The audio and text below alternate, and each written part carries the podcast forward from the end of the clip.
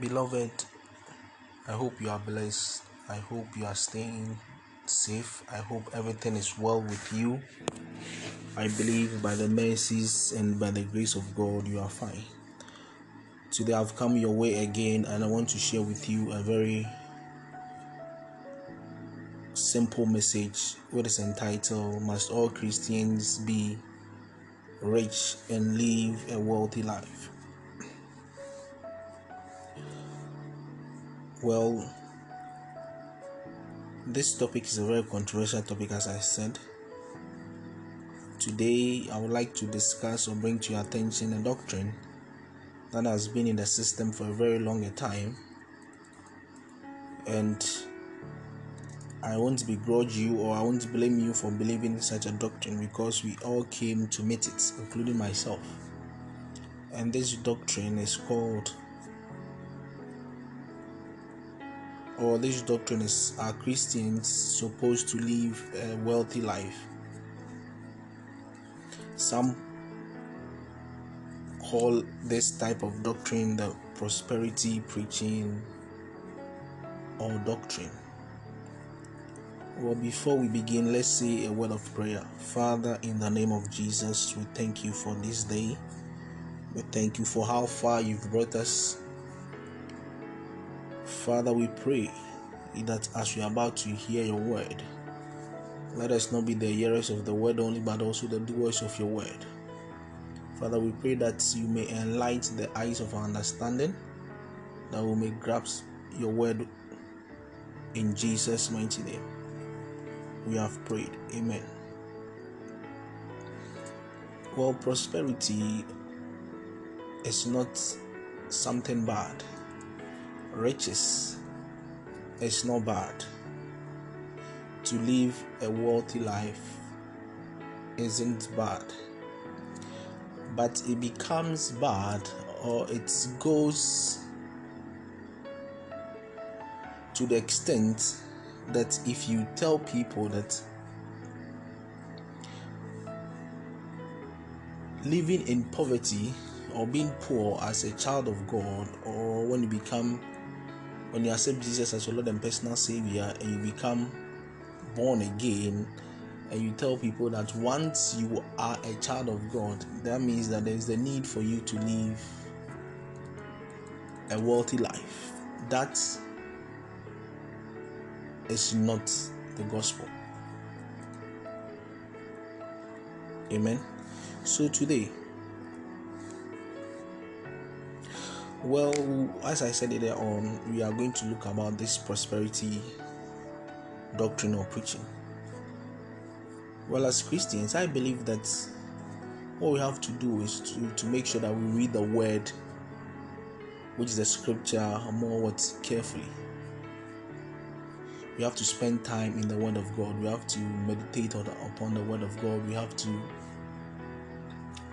you know, read the word of God as much as possible now, the Bible makes us clear in Hebrews chapter 12, verse 2a that looking unto Jesus, the author and finisher of our faith. Now, here we are told that Jesus is the author of our faith. Now, the NIV version says that he is the pioneer and perfecter of our faith, meaning that Jesus is the perfect example we Christians ought to look up to. So, through these teachings, I'll be using the scriptures all the way to throw more light on certain scriptures that has been wrongly quoted or that has been wrongly stated by some people to deceive the church. So I suggest that you get your Bible as we go through the scripture together. I always tell people that we should try as much as possible to try to explain the scripture from its context. We shouldn't take a scripture out of its context and try to, you know, try to teach it in a way or try to understand it out of its context. That you may not get the whole passage or the whole scripture properly. Amen. So, with all humility, I am here just to throw more light, as I said earlier on, and to direct you to the Word of God. The Word speaks. So, let's listen. Now, one of the favorite um, scriptures when it comes to prosperity preaching is 3 John 2. The NIV, I'm reading from the NIV version. It says, The elder to my dear friend Gaius, whom I love in the truth. Dear friend, I pray that you may enjoy good health and that all may be well just as you are prospering spiritually. Amen. Now, most preachers use this a lot to foster or to push their prosperity doctrine. They use this scripture to say that Christians must live a prosperous life. Please, when we look at the scripture once again, we could see that this was a letter John was writing to his friend Gaius, an elder, and in the introduction of his letter, he was greeting his friend. So, when we take a look at it again, we can see that to the elder, to my dear friend. So, it's like somebody writing a letter to his or her friend telling him or her that he wishes that he be, he lives he, he he lives a wealthy life and a prosperous life. It doesn't connote the fact that all of his friends should also live a life full of wealth. No. This was a letter he was writing to Gaius. So he says, The elder to my friend so it is like you writing a letter to your friend and telling him that you are wishing him to be wealthy and live a healthy life. Now, when we read verse 13, it says that I have much to write to you, but I do not want to do so with pen and ink. Verse 14 I hope to see you soon and we'll talk face to face. So now, the 13 and 14 of that same 3 John 2, it is trying to throw more light that it is actually a letter that John was writing to his friend Gaius. So, therefore, how does this connect to living a life full of wealth or living a prosperous life? I believe this is a question worth answering. Now the second one is um, Philippians chapter 4 verses 19. He says, and My God will meet all your needs according to the riches of his glory in Christ Jesus. Again, this is another popular scripture. As I said earlier on, we do not take a scripture without looking at the context. Here, the Apostle Paul was thanking the people of Philippians for the gifts and the kind gestures they showed him when he was in need. Please, this scripture does not mean that it is a must that we all, as Christians, should live a life full of riches. Again, when we look at Luke chapter 6, verse 38, it says, Give and it shall be given unto you. A good measure, pressed down, shaken together, and running over, will be poured into your lap. For with the same measure you use, it will also be measured to you. Now, I really find this scripture really interesting because most men of God use this a lot. They say that when you give, as in you giving to God, God will give you more, or you will expect more in return. I believe that this notion makes God a magician because when we give to God and God is going to double our money, that means it means it's making God more or less a magician. Amen. Please, in the first place, the Bible said give. The Bible didn't say give to God. So most of the time, you find some people or some men of God saying that give and it shall be given to you. That means as you when you give to God, God is going to give you more than you expect. As I said in the scripture, God was not mentioned. He was talking about we loving or showing love to one another. When you start reading from verse 27, you will see that it was talking about we loving our enemies. It means anything you do for someone, the same thing will be do or will be done unto you. It says, the same measure you use, it will be measured to you. So that means what you do for your neighbor, what you do for your another person, that same thing will be done unto you. So when you hate your brother, that same thing will also be done to you. Do unto others what you want others to do unto you. Jesus Christ did not, in the first place, Jesus Christ did not promise Christians a prosperous life, a life full of riches and wealth. Most people think that once you become born again, you must be rich. And it has been a doctrine that it is evil, it is demonic for Christians to live or to become poor. Really? Now let's look at Matthew chapter 19, verses 26. In this verse, a young rich man came up to Jesus and asked, Master, what shall I do that I may have eternal life? Jesus told the young man, Keep the commandment. The young man said, Master, all this I have kept since my childhood, but what do I still lack? Then Jesus said to him, Go and sell all your possession and give to the poor, and you will have treasures in heaven. Then come, follow me. The Bible says, as soon as the young man heard this, he went away sad because he had great possession. What a pity.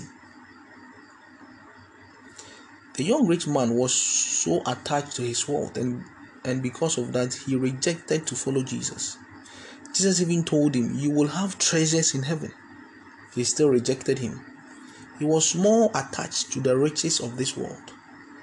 In Mark chapter 4, verse 19, but the worries of this life, the deceitfulness of wealth, and the desires of other things come in and choke the word, making it unfruitful. Jesus Christ told the young man, Go sell all your possession, and you have treasures in heaven. Come and follow me. The Bible says the young rich man was so attached to the riches that he was sad when he heard this. That is what money or riches do to people. Now, in Proverbs chapter 23, verse 4, it says, Do not wear yourself to get rich. Do not trust in your own cleverness. My brother, my sister, why do you worry yourself to become rich? Any person, any man of God that tells you that it is demonic or it is evil as a child of God to be poor, my brother, my sister, that person is lying. Hebrews chapter 13, verse 5, it says, Keep your lives free from the love of money and be content with what you have, because God has said, Never will I leave you nor forsake you. Now, in this scripture, too, God is telling us that we should, live free from the love of money. In this our generation, in this our dispensation, people are so much attached to money. They are finding ways and means to become rich. When they go to church, all what they preach is prosperity. Receive this, receive that, receive this, receive that. No. That is not the gospel. Ecclesiastes chapter 5, verse 10. Whoever loves money never has enough. Whoever lacks wealth is never satisfied with their income. This too is meaningless. When you love money, money will never be enough for you. You see, there is no way you can love money and say that you are enough because wealth is relative. Yes. So the fact that you love money, it will never be enough for you. There's an in economics we say human needs are, are insatiable. Now in Proverbs chapter 11 verse 4, wealth is worthless in the day of wrath, but righteousness delivers from death. Your wealth is meaningless. Wealth is meaningless. Money or riches won't save you at the end of the day money or riches, you being poor or you being rich, will not take you to heaven. What will take you to heaven? The Bible says righteousness delivers from death. So if wealth will not take you to heaven, why do you seek after wealth? You go to church because of money. You go to church believing God that you want to be wealthy. Once you've accepted Jesus Christ as Lord and personal Savior, you are believing that you become rich. My brother, it does not work that way. In Luke chapter 16, verses 13 to 14, the Bible says that no one can serve two masters. Either you will hate one and love the other, or you'll be devoted to one and despise the other. You cannot serve both God and money. Now, these, these words are words coming directly from Jesus. Jesus said you cannot serve him and you can you cannot serve you cannot serve both Jesus and money. Definitely you love one and you hate the other. Of course you love money.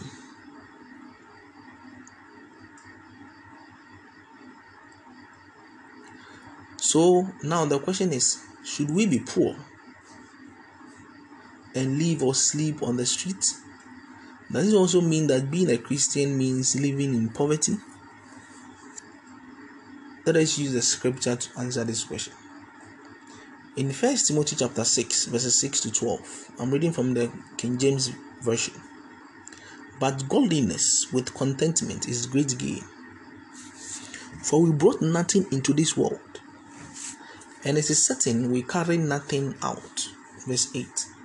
And having food and remnant, let us be therewith content.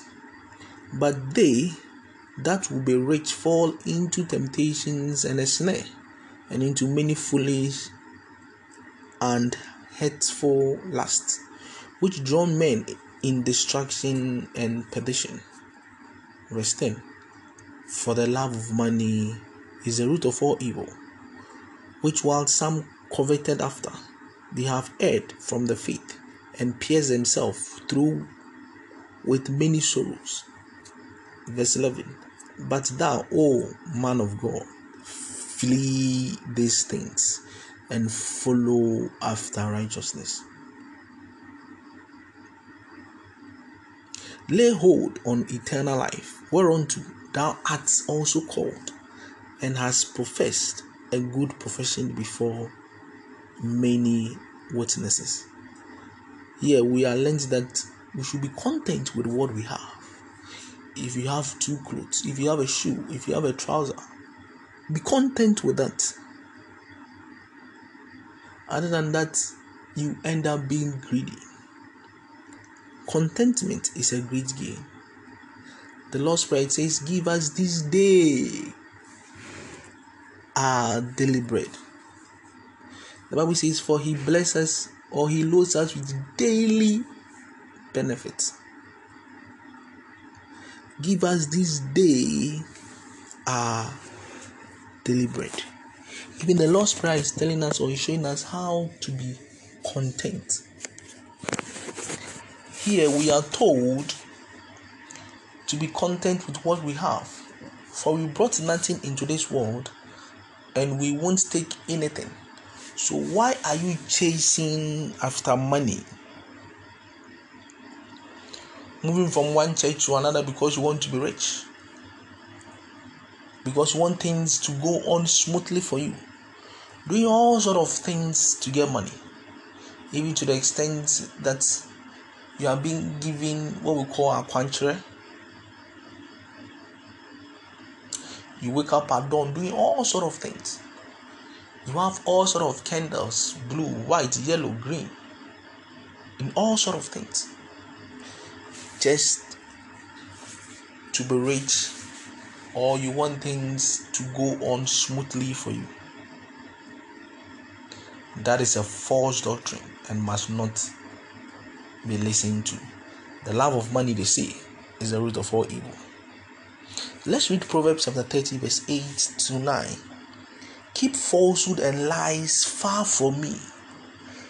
Give me neither poverty nor riches, but give me only my daily bread. Verses 9. Otherwise, I may have too much and disown you, and say, Who is the Lord? Or I may become poor and steal, and so dishonor the name of my God. Here, the writer is telling God that God, he doesn't want to become rich nor poor, but rather he wants his daily bread, meaning he wants to be content. I believe that this is a message that Christians we should ought or we should listen to. That we should be content with what we have. God, we don't want to be rich, neither do we want to be poor. We want to be content. If you are if you are rich, we will disown you. We will say, Who is the Lord? And if you are poor too, we also would be tempted to steal. So God, I don't want riches, neither do I want poverty but I want to be content. Give me my daily bread. That should be the prayer of a believer. Now, in Philippians chapter 3, verse 20, the Bible says, But our citizenship is in heaven, and we are eagerly awaiting a Savior from there, the Lord Jesus Christ. I believe that we Christians are waiting the coming of Christ. That is our hope in Colossians 1 verse 27. I like this scripture so much. The Bible says, Christ in you, the hope of our glory. Christ is our hope. We are eagerly awaiting his coming. As Christians, this is what we should look up to. We should be expecting the coming of Jesus Christ. That is our hope. In Philippians 3 verse 10, I want to know Christ, yes to know the power of his resurrection and participation in his suffering, becoming like him in his death. This was what Paul was saying to the church in Philippi that he wants to participate in the sufferings of Christ. The whole Apostle Paul, who was just interested in knowing Christ and even to participate in the suffering of Christ. Hmm. you are a child of God. You say you call yourself a Christian. You don't want to participate in the sufferings. Paul was saying that I, I want to know Christ. Yes, I want to know Him. But I also want to participate in His suffering. What he, feel, what he felt, I want to feel the same. You are a child of God. You want to be you want to be rich. You want to you want to you want luxury cars. You want to sleep in in jacuzzis. You want to be in jacuzzis. You want to be in swimming pools. You want to you want to live a luxurious life. That is not christianity. John chapter 5 verses 20 he says remember what i told you. A servant is not greater than his master if they persecuted me, they will also persecute you. So our Christian journey won't be easy, but we have Christ. He said he will never leave us nor forsake us. Prosperity doctrine is a false doctrine and should not be adhered to. May we have grace to be content with what we have in Jesus' mighty name. Father, we thank you for your word. We thank you as we've heard your word. We pray that henceforth you will let us be content with what we with what we have. Father, give us the grace to live a daily life full of contentment. Father Lord, we thank you for your word. In Jesus' mighty name we have prayed. Amen.